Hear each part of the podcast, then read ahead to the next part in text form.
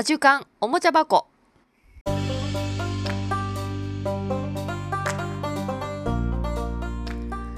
はい皆さんこんにちは。こんばんは。おはようございます。お元気ですか？もうあのすっかり暑いですね。っていうか、うん、寒い日があったと思ったら急に暑くなったりみたいな感じで本当にあの天候があのすぐ変わ天候？気温のあ寒暖差が激しいですね。寒暖差が激しくてちょっとね体調を崩しやすいんじゃないかなと思うんですけどもまあまあ相変わらず私はあの元気にしております。皆さんいかがお過ごしですか、うん、うちの息子たちもねあのおかげさまで元気に過ごしております、うん、元気で元気でもう大変元気です。うん、そんなこんなな、うんと、春なんですけどももう春はあのこのアジュカンおもちゃ箱を聞いてくださっている方はもうご存知かもしれませんがあの生き物がね私私をはじめ息子たちも大好きでですねあのメダカを飼ってます。うん、それであのメダカは、うんと飼い始めて3年目ですかね。うんうん。そうですね。最初はどうしたんだろう。なんでメダカを飼ったんだろう。最初何だったかなあうんと最初はねあの睡蓮鉢にあの睡蓮を飼いたいみたいなところから始まったうん違うなそうですねあのもともと双子がうんとできる前はあの家の前に花壇がねちょっとあのまあこじんまりとした花壇がありまして私はその園芸っていうんですかやっぱあの育てたりすることがすごく好きなんですね。それであのお花をいろんな初めての私の花壇だったのでそのこのあの新しいお家に引っ越してきて自分だけの花壇みたいな初めて一から作る花壇みたいな感じだったのですごくねあの楽しくていろんなものを植えてみたりあの私はもともと東北で生まれ育っているのであの東北にはなかった育てられなかったお花なんかもあの関東には、うんと、暑いのであったりとかしてああいろんなの植えたいなと思っていろんなのをねあの植えてみてあこれダメだったとか失敗した失敗っていうかそのなんだろうな一年草その1回咲いてもう終わりの花もあれば毎年毎年あのあのそのまんま生えてくるみたいなまたまた花をつけるみたいな花とかもあるのもあの実はあまりね認識してなかったんですよね。それをなんかねあの自分の花壇でいろいろいろんな花に触れていって自分であの育てていくことでそれが分かってきてああそういうことかみたいな。あこれはダメなんだなとか。これは種ができる。これは球根だとかね。そういうのも、うん、うん、楽しんでました。それがあの双子で双子を妊娠したって分かった時にあの双子が生まれるぞっていう時にああ私あの車がないと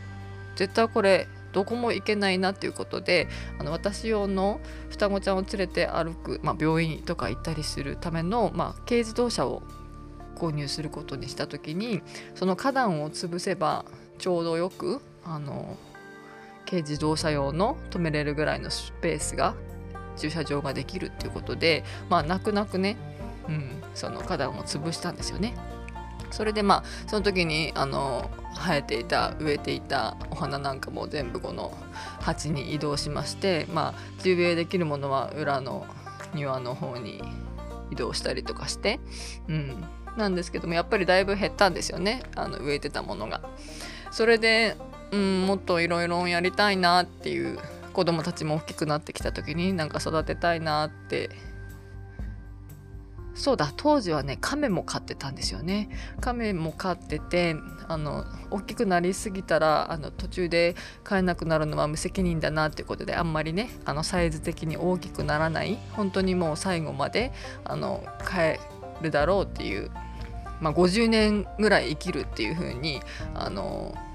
調べたら書いてたので、まあ、その時買った買った買い始めたのが30代だったので、まあ、あの80までは生きるぞと。いう覚悟のもとにですね本当にこのこの亀ちゃんを本当に最後見とるまで私は責任持って飼うぞみたいな感じであの飼ってたんですけども10年10年ほどね飼ってましたね。そしたらまあまあかわいそうなことにあの亡くなったんですよね。あのヒーターがねヒーターうん、あの南国の生まれの子だったのであの冬なんかはヒーターを入れないと寒くてあの死んでしまうということで冬ヒーターを入れてたんですけどもそのヒーターがある時壊れましてそれであの私もねその壊れたヒーターを持って買いに行けばよかったんですけどあのうん、お店屋さんの方ならわかるだろうっていうのもあってですねこれこれこれぐらいの大きさの水槽なんですってそれにぴったりのヒーターをみたいなのを聞いて買っていったらあのどうも、うん、熱すぎる熱くなりすぎる大きさのものだったらしく気づいた時にはねなくなってたんですよ。もうあっけなかったですね。めちゃめちゃ悲しみました。もうめちゃめちゃ本当にねあの悲しんだっていうかもう罪悪感ですね。本当に私のせいで死んでしまったみたいな。うん。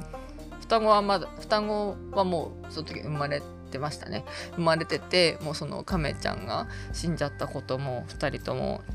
すごく一緒にね泣いて悲しみましたけれどもそれでみんなで亀ちゃんをあのうちの裏に埋めてですねお墓を作ってなんてこともあったんですけどもまあまああのだからうーん育てるのがねいろんなものをまあさ悲しいこととかもありますけれども育てるのが好きなんですね。うん、そうこうしてるうちに、うんと、息子たちは幼稚園でそうそうあのオスとメスのカブトムシをねあの友達の友達が取ってきたっていうのでもらってきたことがあったんですよ。でその後つがいですねつがいとメスが2匹オスが1匹だったかなの3匹をもらってきて、うん、と育ててたら卵をね 産んだんですよ。そこからカブトムシ飼育が始まりまして卵を産んだんですよね。卵を産んでそのまま、えっと、夏は私たちあの私の実家に帰省するので、まあ、何週間かいなくってほんで戻ってきてみてどうなったかな全然構ってないしどうかなって思ってみたらその卵がですね無数の小さなですね幼虫になっててですね。そう。その時あのガサッと新聞紙を広げた上にその土を出してみたらですねうんちゃんと数えなかったのかな最初。でもとりあえずなんとなく見ただけで40匹以上いるぞみたいな 感じでおおどうしようみたいな感じだったんですけどあのまあまああの生き物がそこにいるとですね私はやっぱりあの張り切ってしまってですねあの1匹も死なせたくないみたいな感じでかまあわからないけれどもいろいろ調べながら育てていくって言ってもまあまあカブトムシなんてものは簡単なもので本当にあのマットっていうんですけどあの土要は枯れ葉とかがね、うんと、このいいいい具合で発酵し発酵してるのかな？なんか本当にあの幼虫がねその枯葉の、まあ、腐ったやつみたいなのを食べるんですけど土ではなくてあれは枯葉とかなんですけどそれをマットって言うんですけどそのマットをね、まあ、あのどんどん食べてうんこをいっぱい出るのでその糞を取ってまた新しいマットを入れてみたいなその、まあ、繰り返しなんですけどもそれをまあ結構やってたらやってるだけでどんどんどんどんあの大きくなくなっていくんですよ面白いぐらいに大きくなっていってですねそれがまた最初はちょっと肝皮なんですけどだんだんねめちゃめちゃ可愛くなっていくんですよね。であのカブトムシの幼虫を育てたことがある方はわかると思うんですけれどもカブトムシの幼虫ってあのうんちの形がねすごいんです。本当に人工物のようなあれは何だろう。うんメントスじゃなくて四角いちょっと長方形の角が丸い。あれは何だろうななんかのねなんだろうなちょうどいいなんかそういうなんかミントみたいな大きさのがあるんですけどちょっと今ど忘れして忘れましたけどもその本当にね人工みたいな長さ1センチかける横8ミリぐらいのほんで厚さ2ミリぐらいのですね本当に素敵な形のうんちが出てくるんですよ。うんちはするんですよ。ほんでこのうんちをですねまあ本当にあのママット代も結構ねあのあのするのでその何十匹も育ててるとかなかなり食べるのでそのマットの食べ食べてない、うんと、うんちだけを要はこのふるいにかけて取ってほんで残りのマットはまた入れて新しいマットと,、うんと混ぜて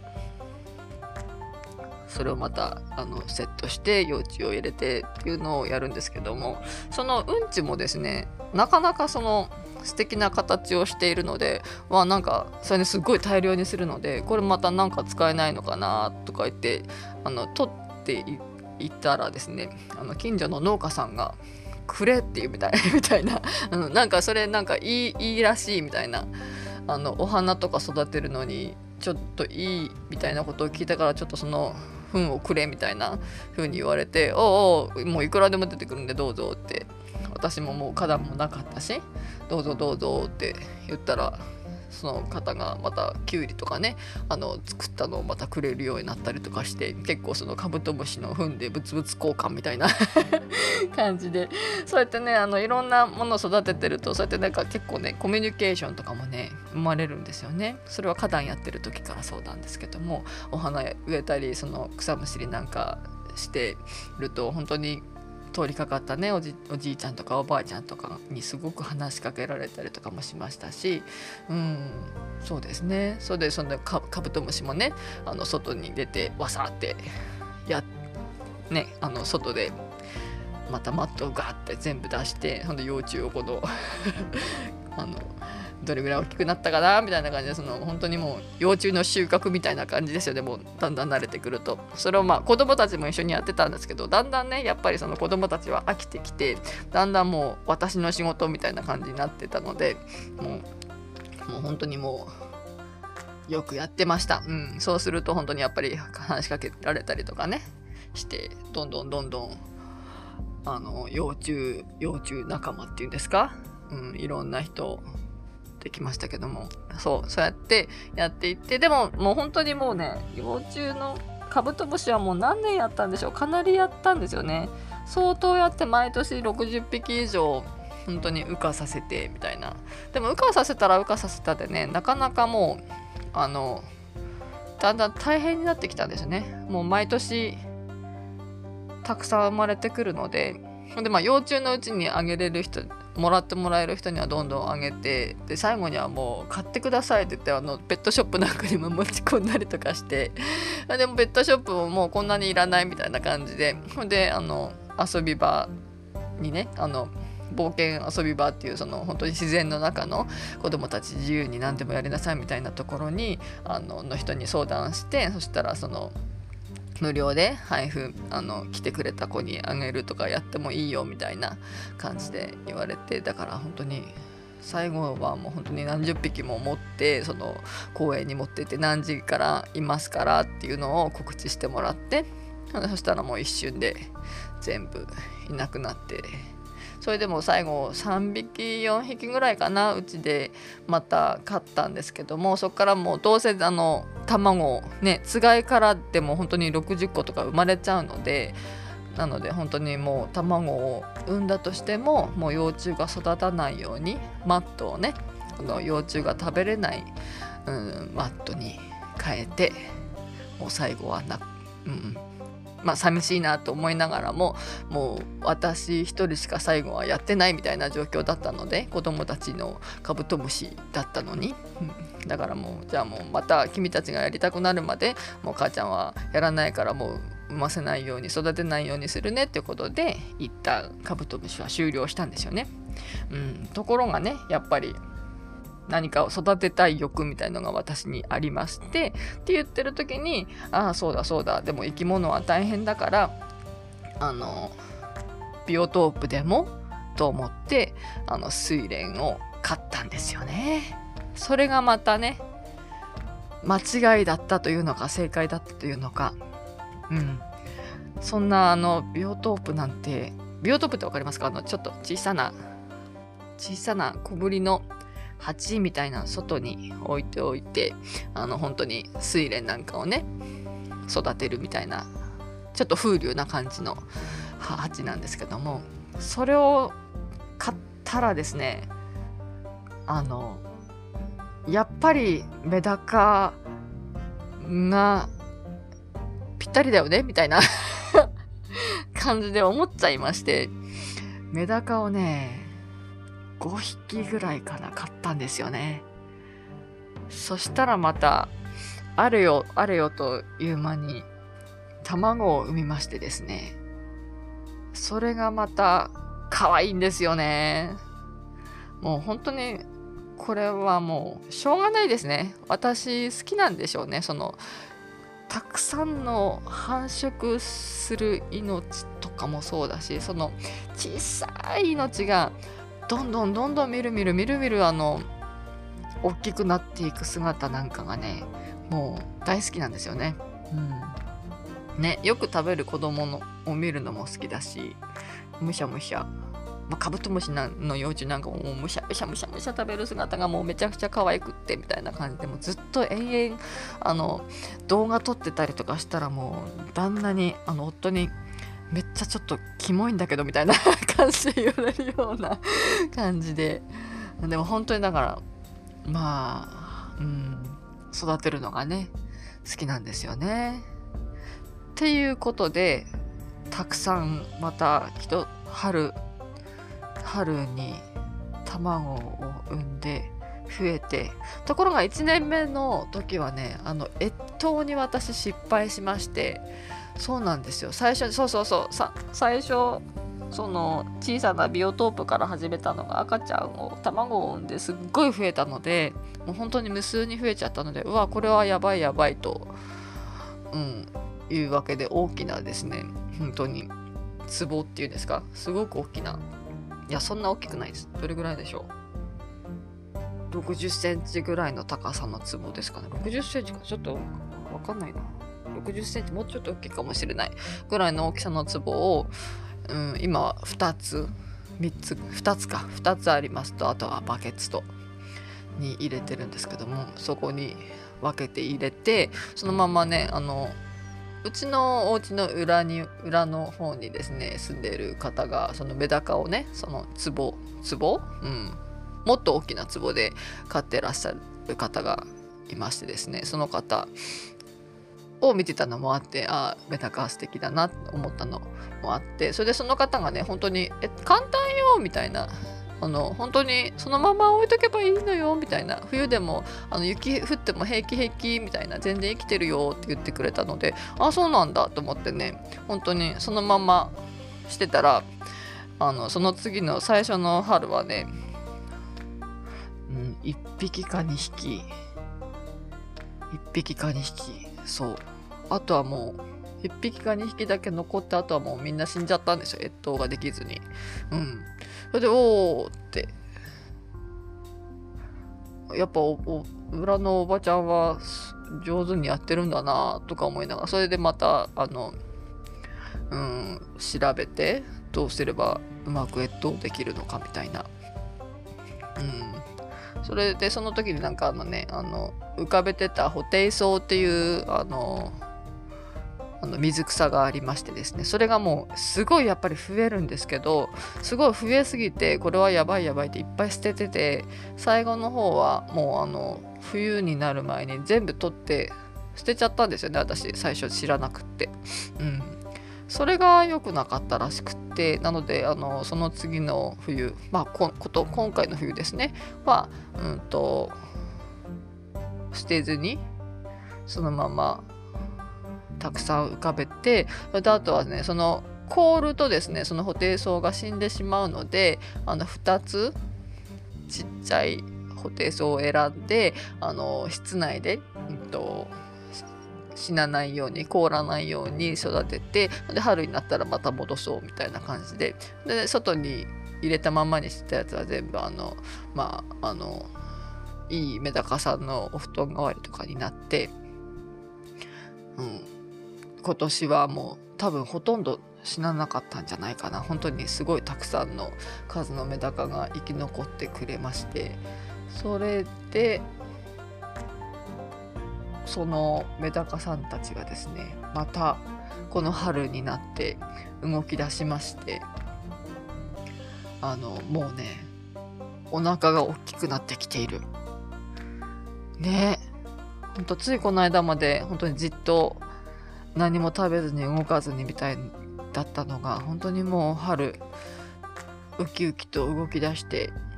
どんどん食べるようになってほんでねあの室内で保管してたホテイソウを入れたんですけどもやっぱりすぐにはね大きくならないしすっごい繁殖力なんですけど多分どうなんでしょうね。あの大きくなるのかな？なんか全然あんまりうんともすんともまあ季節的なものもあるんでしょうけどももうちょっと暖かくなったら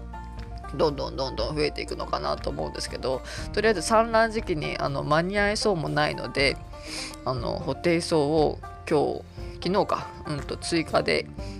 買ってきました。うん、なんで必要かっていうとあのホテイソウのね根っこのところにあのメタカが産卵するんですよね。そうなのでホテイソウはマストアイテムということで買ってきました。今年でもすごいたくさんあの越冬したのでそこから産卵するともう凄まじい数になることが予測されてですねちょっとマジでどうしようかなみたいな感じですごく今考えてる最中です。なのであのもしもメダカが欲しいよという方がいらっしゃいましたらあのご連絡ください。近くの方でしたらお譲りしたいと思いますのでよろしくお願いします。えっ、と、うちのね、メダカはね、ちょっと普通のメダカじゃなくて、何メダカって言ったかな？ちょっとね、あの、銀色なんですよね。青メダカって言ったかな？ちょっとまた見てみますけれども、そうなんです。うん。結構可愛いので、高いメダカじゃないですけども、よろしければいかがでしょうというわけで、やたら長くなりましたが、この辺で終わりたいなと思います。はい。ではまた皆さんどうぞお元気で。じゃあね、バイバイ。